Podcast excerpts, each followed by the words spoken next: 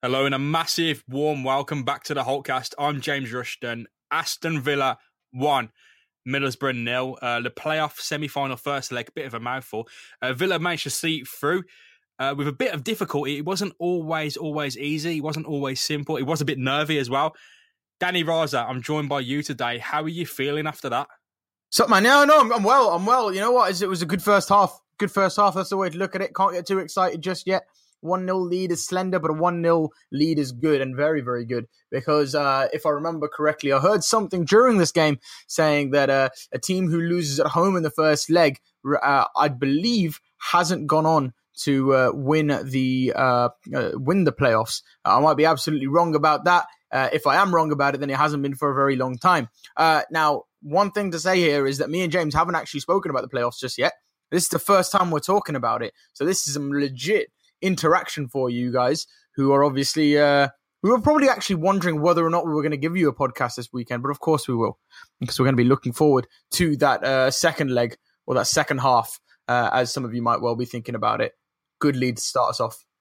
Yeah, definitely. I think what we'll do, we'll wrap up that match, we'll preview that, we'll give you 20, 30 minutes, whatever we need to do to uh, kind of bridge the gap between the two legs or halves, as Dani put it. Um, but yeah, mate, it was uh, it was an occasion. It really was. Uh, uh, going, we'll, we'll start in chronological order. We won't go into the result. We won't go into the performance. Before the match, mate, I was nervous. I, it was grim. Mm. I, I, I mean, I, you were a little bit more optimistic than me, weren't you, last week? Yeah, I thought maybe you know a one 0 loss away from home. At you know, it's the Riverside was rammed, and there's only two. They only allocated two thousand seats to Villa. That's tiny. That is nothing. And uh, to make that amount of noise, you know, for two thousand fans, is amazing. But it doesn't. It, it rarely happens, mate. Two thousand fans is it's a it's a pittance. So you already had that going against you. An atmosphere in football matters whether you think it does or not, it matters. It makes you know you read that that shitty secret footballer book, I assume. Um, I, am sure it's Dave Kitson. Everyone knows it's Dave Kitson. He's still the facade's still there, but he says as a professional footballer, when the crowd are backing you, you make you you perform better. You, you the nerves disappear. You you can get to the second ball. You can take the shot. It's almost like this atmosphere, as described by horror writers like Thomas Ligotti and H.P. Lovecraft, is not the, neither physical or mental. It's just there, a being almost that you can't sense.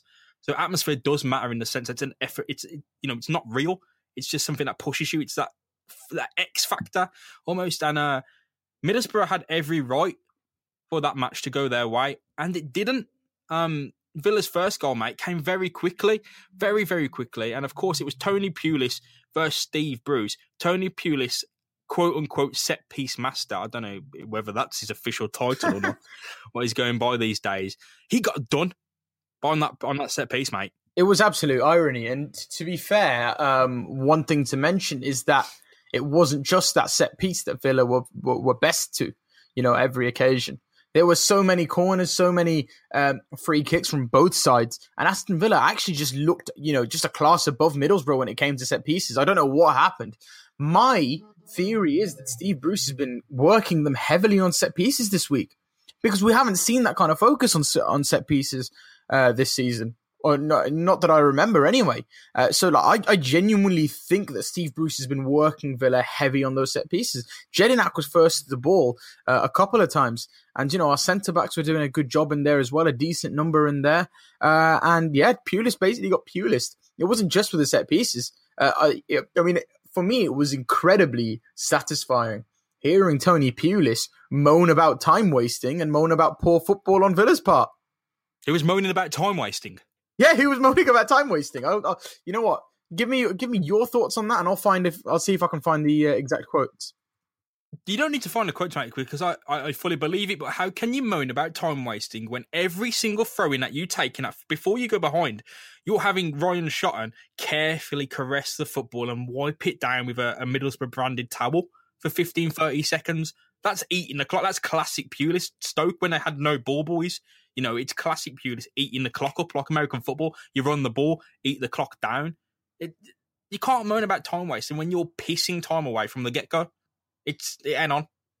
Well, this is it. You know, Middlesbrough were doing a similar sort of thing, weren't they? You know, they they like to play with that slow build up play. You know, don't like to you know push uh, push on themselves, tend to kind of just hope for uh, hope for a counter attack of their of their own. And Pulis himself is known as a defensive king. You know, that's that's what he does. That's what he's good at doing, shutting teams off. And to be fair, it was a tremendous uh, defensive display from Aston Villa. I mean, albeit I was incredibly nervous in the second half because to me, a Middlesbrough goal looked absolutely ominous. But uh, there you go. I mean, Steve Bruce stuck as many men behind the ball as possible, and on this occasion, it worked. I have to say, it's the most attractive display of defensive football I've ever seen because it, it almost worked, you know, symbiotically with the nature of the game. You know, Pulis is a Middlesbrough team. We're attacking and they were playing really dynamic, nice football. And Aston Villa holds steady. It was like perfect. Watching it come together almost uh, made it seem so much better than it actually was. And you wouldn't say defensive football should be beautiful. And I'm not going to say Aston Villa played really, really, really well, but the dis- defensive aspect of the game was really, it was good to watch because there's nothing better. And I think Adam Clark said this, uh, you know, amazing Villa writer when he used to write about Villa. Um, there's nothing better than when you're under pressure and you watch a geezer on the other team line up a shot from 40 yards out. That you know, it's it's everything came together in the right ways for Villa, but that's not saying it didn't for Borough because Borough had so many chances to just you know they really did uh, take the piss to be blunt by uh, not scoring because they had uh, Britt Assombalonga had three or four chances where he should have at least tested Sam Johnstone. He only tested him once with that point blank header that sorry it should have went in but uh, aimed it straight at Johnstone and uh, game over as far as we're concerned in that first half, that first leg. Yeah, absolutely, absolutely. And you know, there, there was, you know, there were there were a number of occasions as well where we could have possibly scored another, uh, but I mean, there, there wasn't many as far as clear cut chances went to. And I think the other thing when it comes to attractive defensive display, attractive defense is when you switch your fullback around to confuse the. Uh, to confuse the the winger uh, on the other side and basically take him out of the game totally. What Steve Bruce did to Adama Traore should have been illegal. Masterful. It should have, Absolutely it should masterful. Have been illegal. Uh, he, he, he obviously started off with Adama Traore attacking uh, Alan Hutton on the left hand side. Traore couldn't make it past Alan Hutton despite being, I mean, I will fully go ahead and say this, the best winger in the championship. Uh, and then, you know, uh, he decides to switch him onto the other side. Uh, and Steve Bruce says, well, okay, if you want to do that, we'll put Alan on the other side too. So they, we took out Middlesbrough's best player, and they were pretty much exposed without him. I mean, uh, Assombalonga looked okay. It looked dangerous at times. I mean, Ryan Shotton was the one who seemed to be going forward more than more often than anything.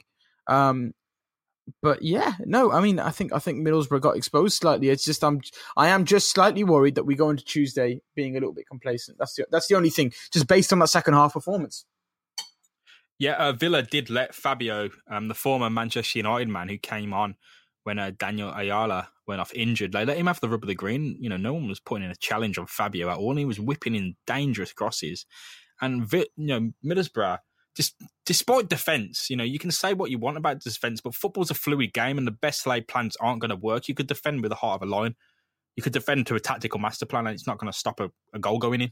You know, it, it's not written that you're going to block every single shot, and the keeper's going to save every single shot. So def- defensive master plans are hard to pull off. But Middlesbrough had their chances, and they they wasted them. You know, when I look at that first leg, I think Villa had two chances and they scored one of them. And the second from Robert Snodgrass, the curling shot from 20 yards out, was going in until uh, Middlesbrough's goalkeeper, yeah, Darren Randolph. did well there. So, yeah, amazing save, tipped it onto the post. Middlesbrough didn't have that. They never tested Sam Johnstone in the way through their, you know, five or six chances that they had. You know, four coming from a somber, a, some, a Sombalonga alone. Sorry. What? So, I mean, one of my favorite pieces of play was when Adama Traore skipped past a lot of our defenders. Like he did. Uh, there was at one point in the game where he cut in and you know almost managed to thread a pass through in the box, but uh, uh, whoever the Middlesbrough forwarders at the time couldn't get to it. Uh, but then immediately after that, Jack Grealish picks up the ball from defence, runs the full length uh, of the pitch, and then just gets it wrong at the end um, in in what was one of the best dribbles that I've seen all season. You've got possibly the championship's two most exciting dribblers on the pitch right now, um, in, in, in Grealish and, and Adama Traore, and I think that was um, that was really really pleasant to see that from Jack Grealish. You know, not looking to be outdone at all by anybody on that pitch yesterday. No, that let's talk more about that Jack Grealish dribble because look, despite the fact that it didn't end in anything, it didn't end in an assist, a goal, or even a pass it ended in a, a wasted chance or a wasted opportunity almost. But that dribble, it you know, it was Paul Gascoigne esque. It was someone who there's su- such a cocksure attitude about him, where almost he telegraphs the movement and he knows where it's going to end up, and you just see him ghost across the pitch like he's glitching out of the game, like Nightcrawler and the X Men just poofing in and out. And these people at the Middlesbrough players, they can't do anything except slide in on him. And you say, oh, he might be playing dirty. There's nothing else they can do except throw in a late tackle and hope that it takes the ball from him. And, uh, you know, I can't say enough about Jack Grealish and how fantastic he, he turns up for these big games. You saw it in that semi final three years ago against Liverpool at Wembley. He turns up in these big games, and the amount of Sky Bet awards he's collected when Sky are showing our games, man of the match every game that Sky show him on. It's incredible. And you know what, right? I am absolutely sick to death of fans of other clubs popping up and, and giving it about or giving it all this about Jack Grealish, saying, "Oh yeah, nah, he's he's talented, but he's uh, but he's weak. He's talented, but he needs to you know grow a pair. He, he goes down too easy." He's like, "No, he no, he doesn't." That like anybody making those kinds of comments, anybody saying that about Jack Grealish has not been watching him play consistently since he came back from that injury. His past reputation precedes him at the moment. Um, that that that that that's I mean, that for us is a positive because it means that if, if clubs think they're going to be able to bully Jack Grealish and they can go ahead and try that, but it's just not going to work. You know, the amount of men that, that Grealish skipped past in that game, right? And yeah, he does go down. He goes down because teams commit, right? But the amount of times when he can go when he can go down and he chooses not to, uh, those are what more those are what are more impressive to me. Uh, and yeah, I, I thought I thought once again he was brilliant it's just really frustrating to see people, you know, when you praise Jack Grealish, you, you know, someone pipes them and go, well, Diogo Jota's scored more goals than Jack Grealish has ever scored, and Ruben Neves is uh, he's valued more. And uh, you, you know, Ryan Sessegnon's going to be England's future. They're, it's almost like you're not allowed to praise Jack Grealish without someone piping up and say, "Oh, someone's better." They are better. No one's disagreeing, but we're saying what we're saying is Jack Grealish is our man.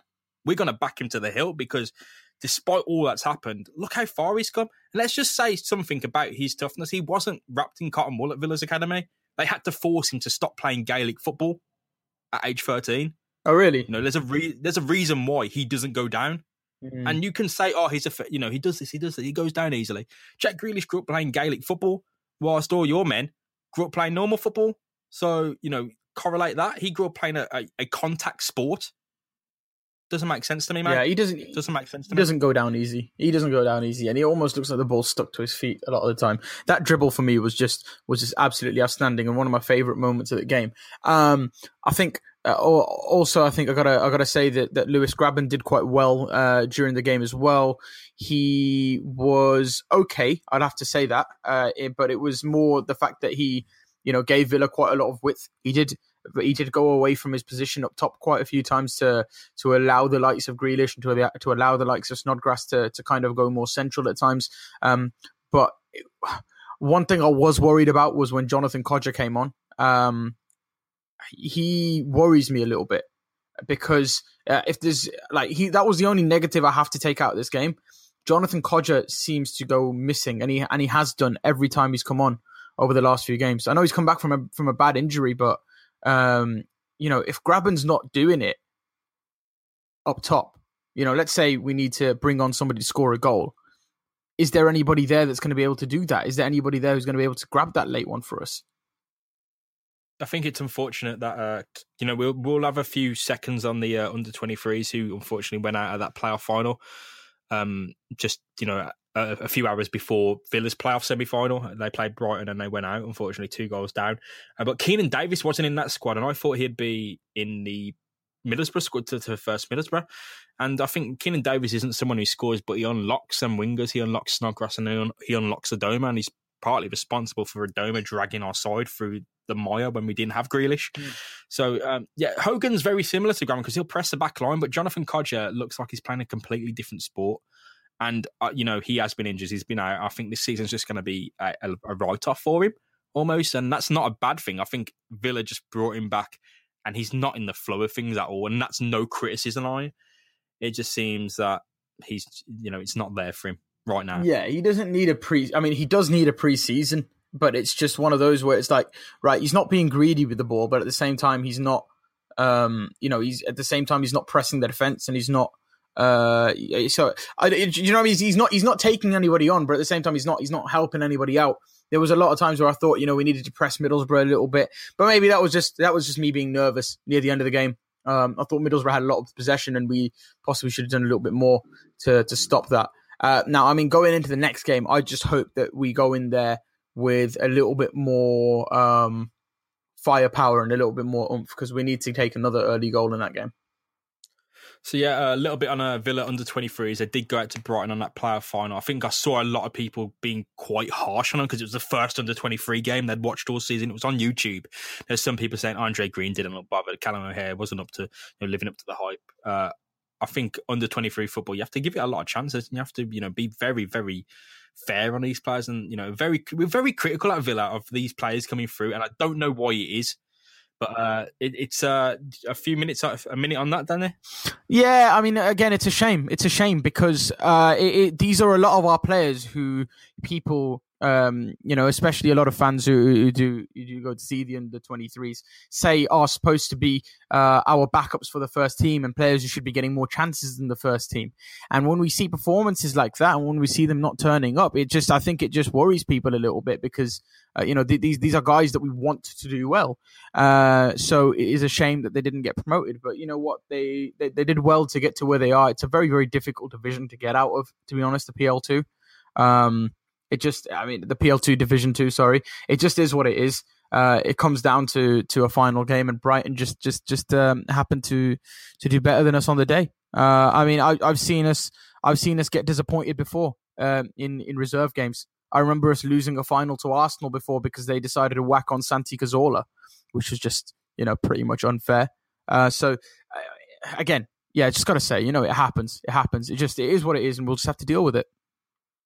Yeah, don't be too harsh on the players. I think it's more about development minutes and uh, getting back to fitness in terms of Andre Green rather than winning a game. You know, these results don't actually matter because the people who qualify, yeah, the people who are going to get Villa promoted might not be in that under 23 team next season. So what does it matter? Exactly, and and, and look, at the end of the day, right? The, these the, the under twenty three game, it's there. It's there obviously for the players to, to, to play some football, but the players that are supposed to be you know better than that, and the players that are supposed to be coming into the first team, they'll go out on loan. They'll be playing at other clubs. You know, Green didn't spend his whole season in the Villa under twenty threes. You know, same with uh, Callum O'Hare. You know, some of these players go out on loan, don't they? And that's that's that's really where they'll get their uh, where they'll get their experience. Yeah, exactly. Um, disappointment. Villa did bring bring the uh, reasons to cheer when they went. Well, we didn't. We haven't went through yet, but it seems uh, you know we're looking a bit more positive when they beat Middlesbrough. One, we do have a match to preview, mate. Tuesday night, sold out Villa Park, second leg of the Championship playoff semi final.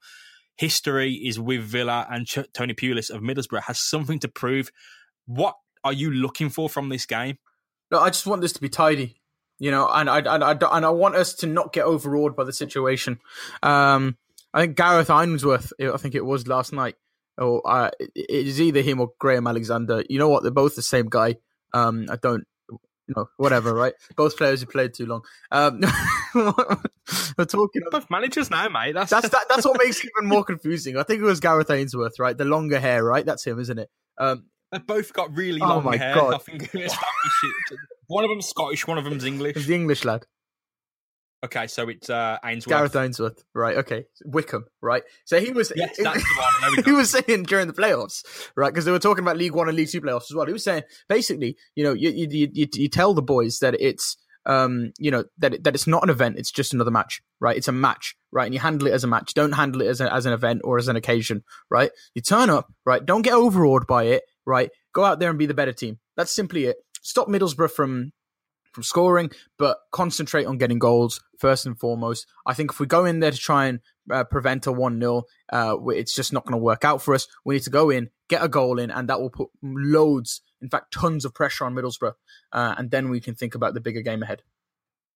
Yeah, certainly Alan Hutton has to replicate that job, and uh, it will be a bit harder if uh, Ahmed Elmohamady is, uh, of course, injured. He did pull up with that like hamstring tweak in the uh, away leg. So we'll see how that goes. But yeah, it's going to be uh, Villa have got a bit of comfort. They've got a cushion, but you cannot, cannot, cannot slip up in this game because not only are you allowing the first team to have ever won, no, lost an away home leg, well, the first leg home leg, and then one in the second leg away to get through to the final. Not only are you allowing that to happen, you're allowing Tony Pulis to have that honour, bestow that honour upon him. We can't let that happen.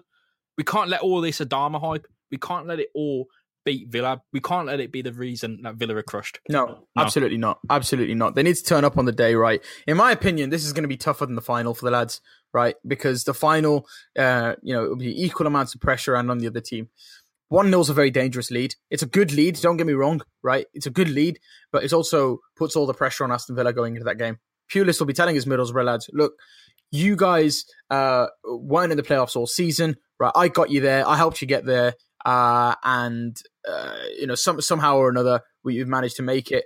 All the pressure's on Villa. Go out there and give it give it your all. And you know what, Middlesbrough, if they respond to that, it's going to be a very tough game for us. Um, I'm gonna. I mean, I'm. I'm. I'm hoping that that that we that we stop them basically, and I think we will win one 0 uh, I think we'll we'll get a goal around about the 40th minute, something like that. It will be a cagey affair, but once we get one, I think it will uh, demoralise Middlesbrough.